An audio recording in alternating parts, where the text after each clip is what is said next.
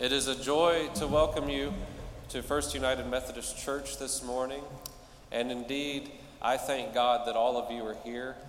I thank God for the musicians today who are bringing that song into the world. I thank God for our message. I thank God for the music that took place in this room last night. And to tie it in, I thank God for the people who helped me reset this, the, the chancel last night so that we could have worship this morning. I am truly thankful, but I, I am also speaking um, sincerely there. We host anywhere between uh, 20 and 30 concerts a year wherein the, the chancel of our sanctuary has to be um, re- repurposed. And so I am talking to the people in um, the congregation. I've spoken to this congregation behind me about it as well. Um, to, to say that if you are interested in being part of a team of volunteers that helps us repurpose um, this chancel on days when we might have a concert, it might include staying after church for an additional 15 minutes the only real requirement is that you be rather sure footed um, because there are steps and wires and things up here, and, and we, we want people who feel confident um, you know, around, um, around steps and things like that. If you're interested in being a volunteer for me, um, I would certainly appreciate your help and use you as you are able to be used in that, um, in that volunteer role. I also want to call your attention to a couple announcements.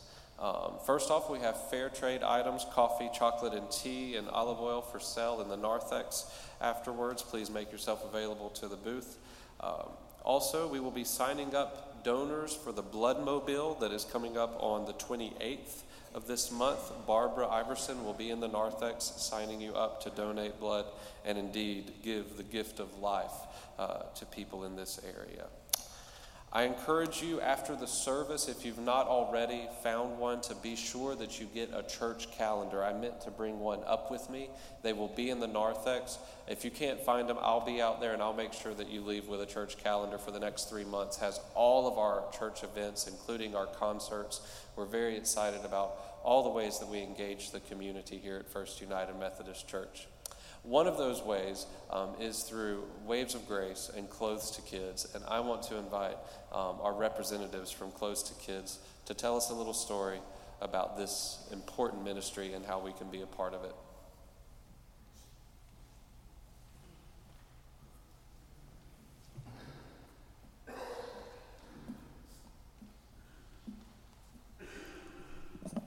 Good morning. Happy Father's Day again. I'm Chris Haywood. And I'm Wanda Kenny. We're here because next Sunday is Shoe Sunday.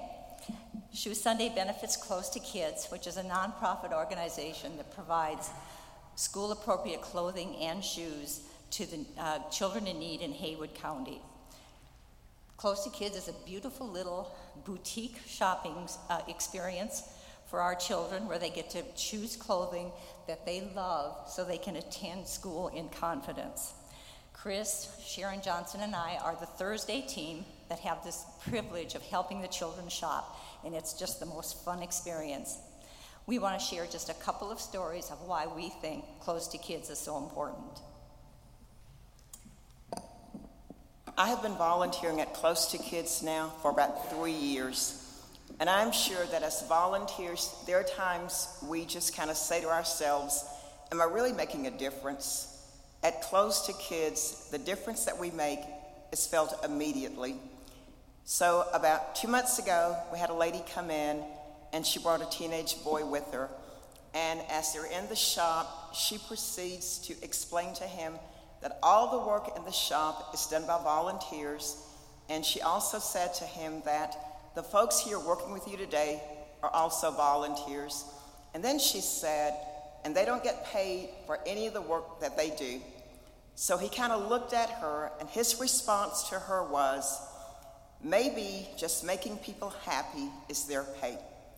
So please know that on next Sunday, which is also known as Shoe Sunday, your generosity will go a long way and helping a lot of students in the Haywood County school system feel just a little happier.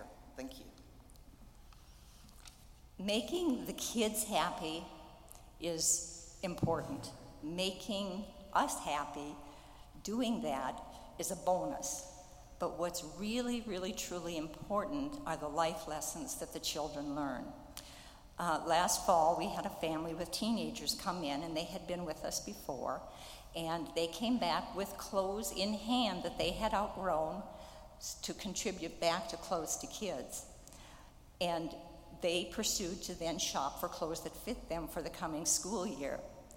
But they had something so exciting to tell us. They had, as a family, pooled enough money together to purchase their own home, and they couldn't wait to tell us about it. It was a hands up, and that's what they learned. They learned to give back and to make, uh, make use of the resources available to get ahead and accomplish something in their dreams. That's what you do when you contribute shoes to clothes to kids. So I hope that next Sunday you'll bring shoes with you, a pair or two that would be school appropriate. And, and when in doing that, you can pick out any size that you like. You know, we had a teen that was a size 15, so we need all sizes from little to great big. So come next Sunday with shoes, and you'll be giving kids in Haywood County a hands up. Thank you so much.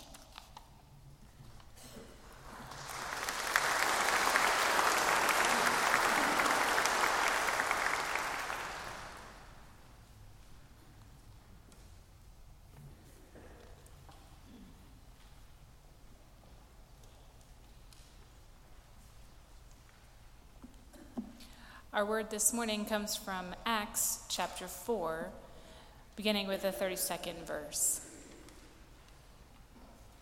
Now, the whole group of those who believed were of one heart and soul, and no one claimed private ownership of any possessions, but everything they owned was held in common. With great power, the apostles gave their testimony to the resurrection of the Lord Jesus and great grace was upon them all. There was not a needy person among them, for as many as owned lands or houses sold them and brought them the proceeds of what was sold. They laid it at the apostles' feet, and it was distributed to each as any had need. There was a Levite, a native of Cyprus, Joseph, to whom the apostles gave the name Barnabas which means son of encouragement. He sold a field that belonged to him, then brought the money and laid it at the apostles' feet. This is the word for us, the people of God. Thanks be to God.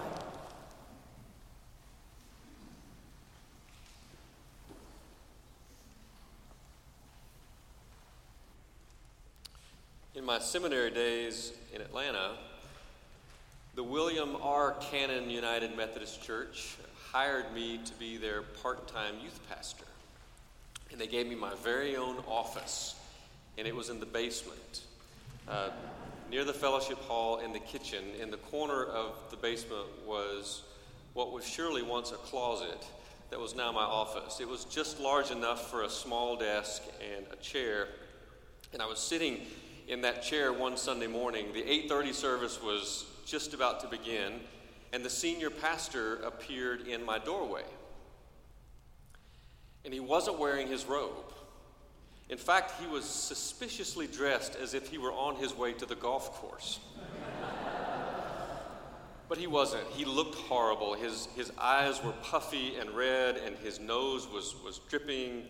And he said, I can't preach this morning. I'm sick.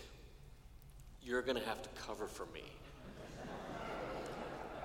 I've blessed the communion elements, and they're in the kitchen, and with that, he was gone. So I had, I had 15 minutes to write a sermon and to mentally prepare myself to lead two worship services and about 700 people uh, in Holy Communion. It helped me a great deal, though, to know that this congregation would fully understand my predicament and that the, the bar would be set really low for me that morning. So, as we're processing into the sanctuary, I, I uh, told the liturgist, the liturgist who was a, a, a longtime member of the church and also the lay leader, I, I told him what had happened. I told him my story. I got little sympathy from him. He said to me as he slapped me on the shoulder, Isn't it great that every preacher has a sermon ready in the back pocket? And I'm like, Great. I barely survived. And after it was all over, a member of the congregation approached me in the hallway, and I was puzzled by what she said. She said, Keith, that had to be the best sermon that I have ever heard. And I immediately searched her eyes for the evidence that she had completely abandoned her commitment to the ninth commandment. but her eyes were brimming with tears. She was telling the truth. She thanked me for words that encouraged her and that gave her hope where before there was none. And it became clear to me, if to no one else, that God had taken those words that I had feebly strung together and did something very powerful and something very special in the life of another person. It's important for us to remember. It's important for us to remember that God does this sort of thing, and not just from pulpits. There is an occasion where Jesus was teaching his disciples, and, and maybe there was a, a bit of warning to them of, of what was to come, maybe of what was to come after Easter. But he said, When they bring you before the synagogues, the rulers, and the authorities, do not worry about how you are to defend yourselves or what you are to say. For the Holy Spirit will teach you at that very hour what you ought to say. I don't know about you, but that makes me kind of nervous. Maybe what, what makes us most anxious about Jesus' invitation, you know, Jesus' invitation to the church is more of a sending. Uh, we've seen in these stories from Acts that what happens after Easter is Jesus sends the church to people, all kinds of people, in all kinds of different places. And, and I think that what makes us most anxious about that invitation, about going to all people, is, is not that we're afraid of people who are different from us, it's we're afraid of having to speak to them. We're afraid of being a witness. What in the world am I going to say? We've got to have something to say. Most experts will tell you that the secret to public speaking is having something to say. I, I think uh, it's also the secret to private speaking. That's all I did that Sunday morning. I just told my story. I, I told that congregation something about how Jesus had saved me how Jesus had come alive in me, how I knew that I was forgiven, that my life had deep meaning and purpose. It was a reason God created me. In our text that Becky read for us, it's one of my, my f- favorite texts in this chronicle that is the book of Acts. It says, With great power the apostles gave their testimony to the resurrection of the Lord Jesus, and great grace was upon them all. Maybe you're, you're like me and um, we're stricken by the generosity that's in this story. I, I don't know. They just held their things lightly. They weren't attached to their stuff. It just seems obvious that they loved people more than they loved their stuff.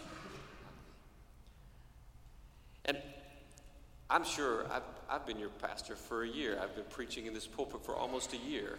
And so I'm sure I've said at least a couple of times because I feel like I'm saying it all of the time about this text. Isn't, ama- isn't it amazing that Luke writes that there wasn't a needy person among them? Not a needy person among them because of their generosity. Because when someone needed something, someone else gave them that thing that they needed. Uh, it's also interesting to me that really, uh, just until preparing for today, I, I didn't realize that it's this text where we're introduced to Barnabas. His real name is, is Joseph, but they'd given, given him the nickname Barnabas, which means son of encouragement. And that he was a Levite, a Levite with, with property. You know, the, the Levites were the priestly tribe of Israel. Of the 12 tribes, the Levites were the ones that did not get an inheritance of land. They were dependent on the 11 other tribes providing for them. And in, in, in each area, they were responsible for, for sacred space. And so they not only uh, were, they weren't given land, but they weren't. It was forbidden for them to inherit the land, and they might have been uh, too poor to, uh, to, to purchase the land anyway. And Barnabas has land. That's kind of an interesting thought to me to have that conversation with him. Like, how did that, how did that happen? But I'm glad to see that he's not tied to it. He sells the land that he has. And in the same way that the, the Levites were dependent on those around, uh, he gives uh, to those who are dependent around him. It's also a reminder to me that our needs are not just physical needs or material needs. He was a son of encouragement that I have emotional needs and intimacy needs that, that need to be met as well. Scott Taylor, in our staff meeting, as we were talking about this text and about today, he was like, You need to go and listen to Rob Blackburn's sermon. He preaches a sermon about Barnabas. Um, and so I did, and it's, it's great, and it's, it, it's worth your time. If you go to Central United Methodist Church's website um, in Asheville and go to the sermons, find the sermon that is titled Sons and Daughters of Encouragement. You'll be glad that you did. But uh, Rob helped me to see Barnabas in the sermon. Again, in like two stories that I'm very familiar with, Barnabas shows up. You, you know, if, if you've been in the church for a while, the, the story of Saul. Saul was really angry with these early followers of Jesus. And so um, he acted violently against them. Uh, he pursued them. He, there were threats of murder, and he would drag uh, individuals and families uh, off to prison. And he was getting permission from religious leaders to go everywhere and do that. And so he's on his way to Damascus, and he has an encounter with Jesus. And the risen Lord becomes a part of, of Saul's life, and he's changed. He's not the same. A lot of us share a story like that.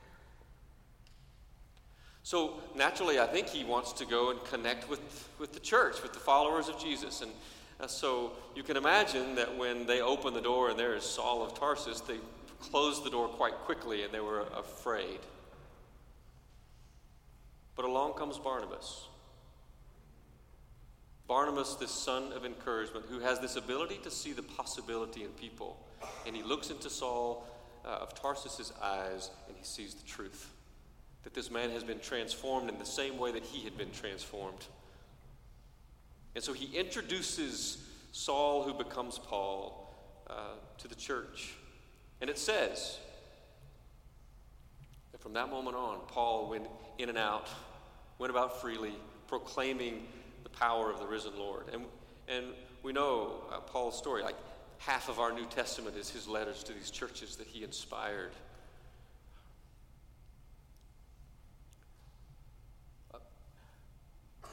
Brian Zaire is a, is a leadership coach in our um, annual conference, um, has um, hired him to work with pastors. And I was invited to one of these uh, clergy gatherings uh, on leadership.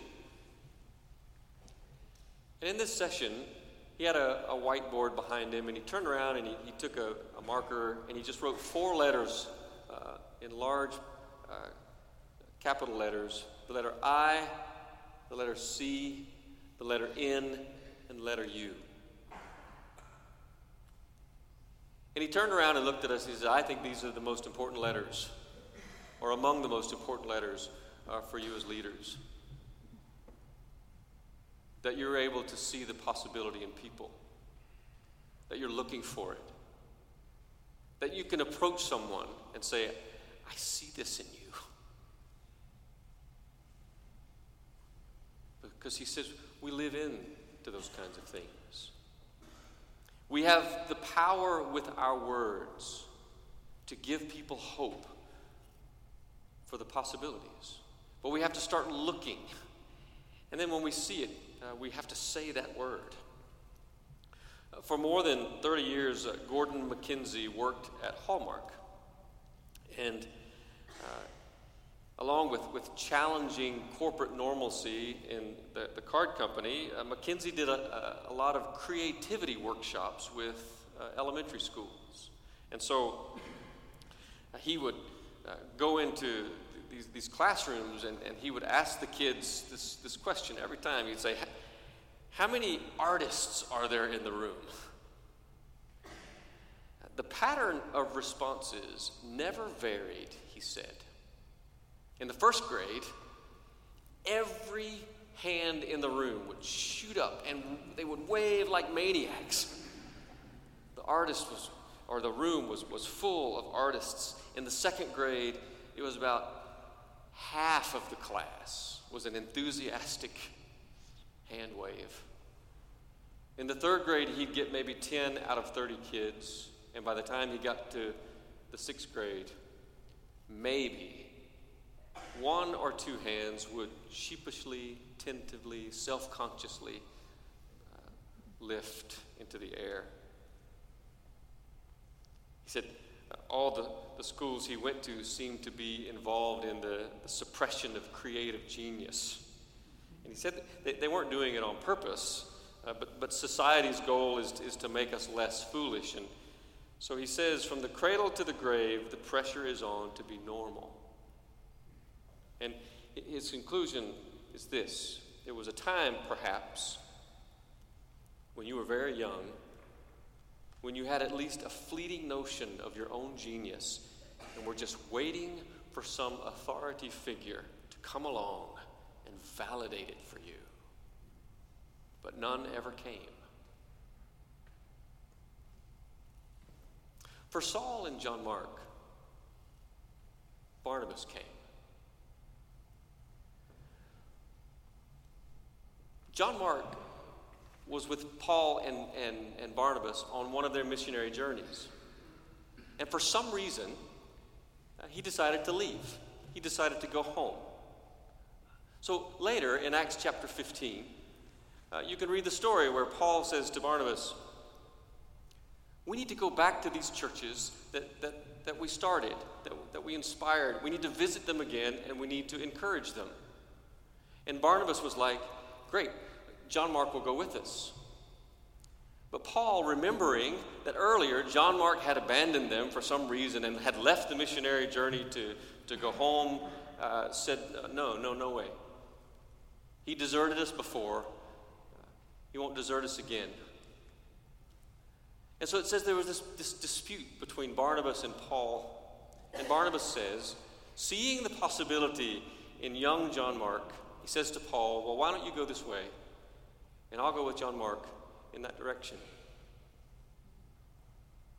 There was forgiveness in those words. Barnabas had the right words. I think both John Mark and Paul, they needed a powerful word of pardon. Barnabas was full of grace and was full of truth. Luke also wrote a gospel. He wrote the book of Acts. And at the end of his gospel, right before Jesus ascended, among his last words to the disciples, this is what he said. Jesus said to them, Thus it is written that the Messiah is to suffer and to rise from the dead on the third day, and that repentance and forgiveness of sins is to be proclaimed in his name to all nations, beginning from Jerusalem. You are witnesses of these things.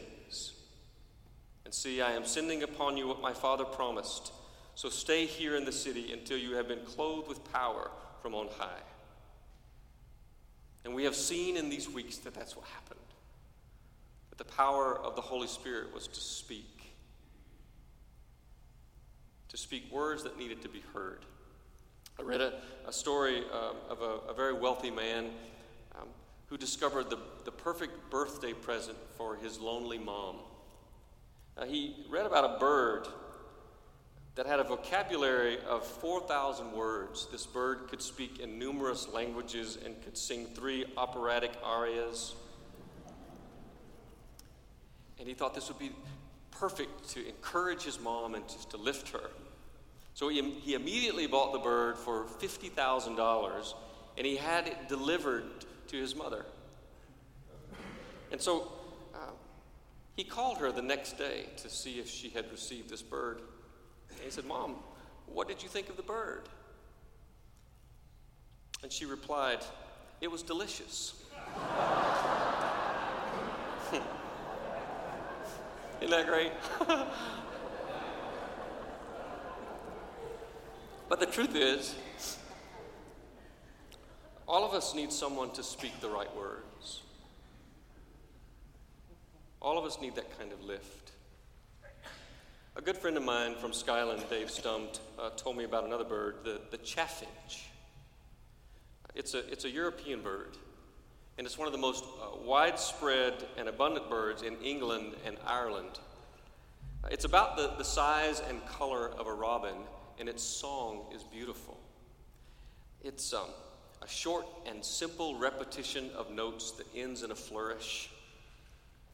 And the Victorians greatly valued this bird uh, as, a, as a songster, and huge numbers were trapped annually uh, for the cage bird trade so that people could have this bird and listen to the song in their homes. But Dave told me that the, the chaffinch has another unique characteristic it can forget how to sing. This bird can forget how to sing. And so it has to be taken back into the woods where the wild birds are in order to be retaught. He said if it, if it doesn't learn how to sing again, it becomes depressed and will die. I think maybe we can be like that. We can feel caged. We can forget the sound of God's voice. So we need to go back into the wild. Don't you think that Jesus' invitation to the church was he was sending them into those wild places? We need to go back into the wild and hear the Holy Spirit's song again. That's my prayer for us. Because God needs us to sing. Amen.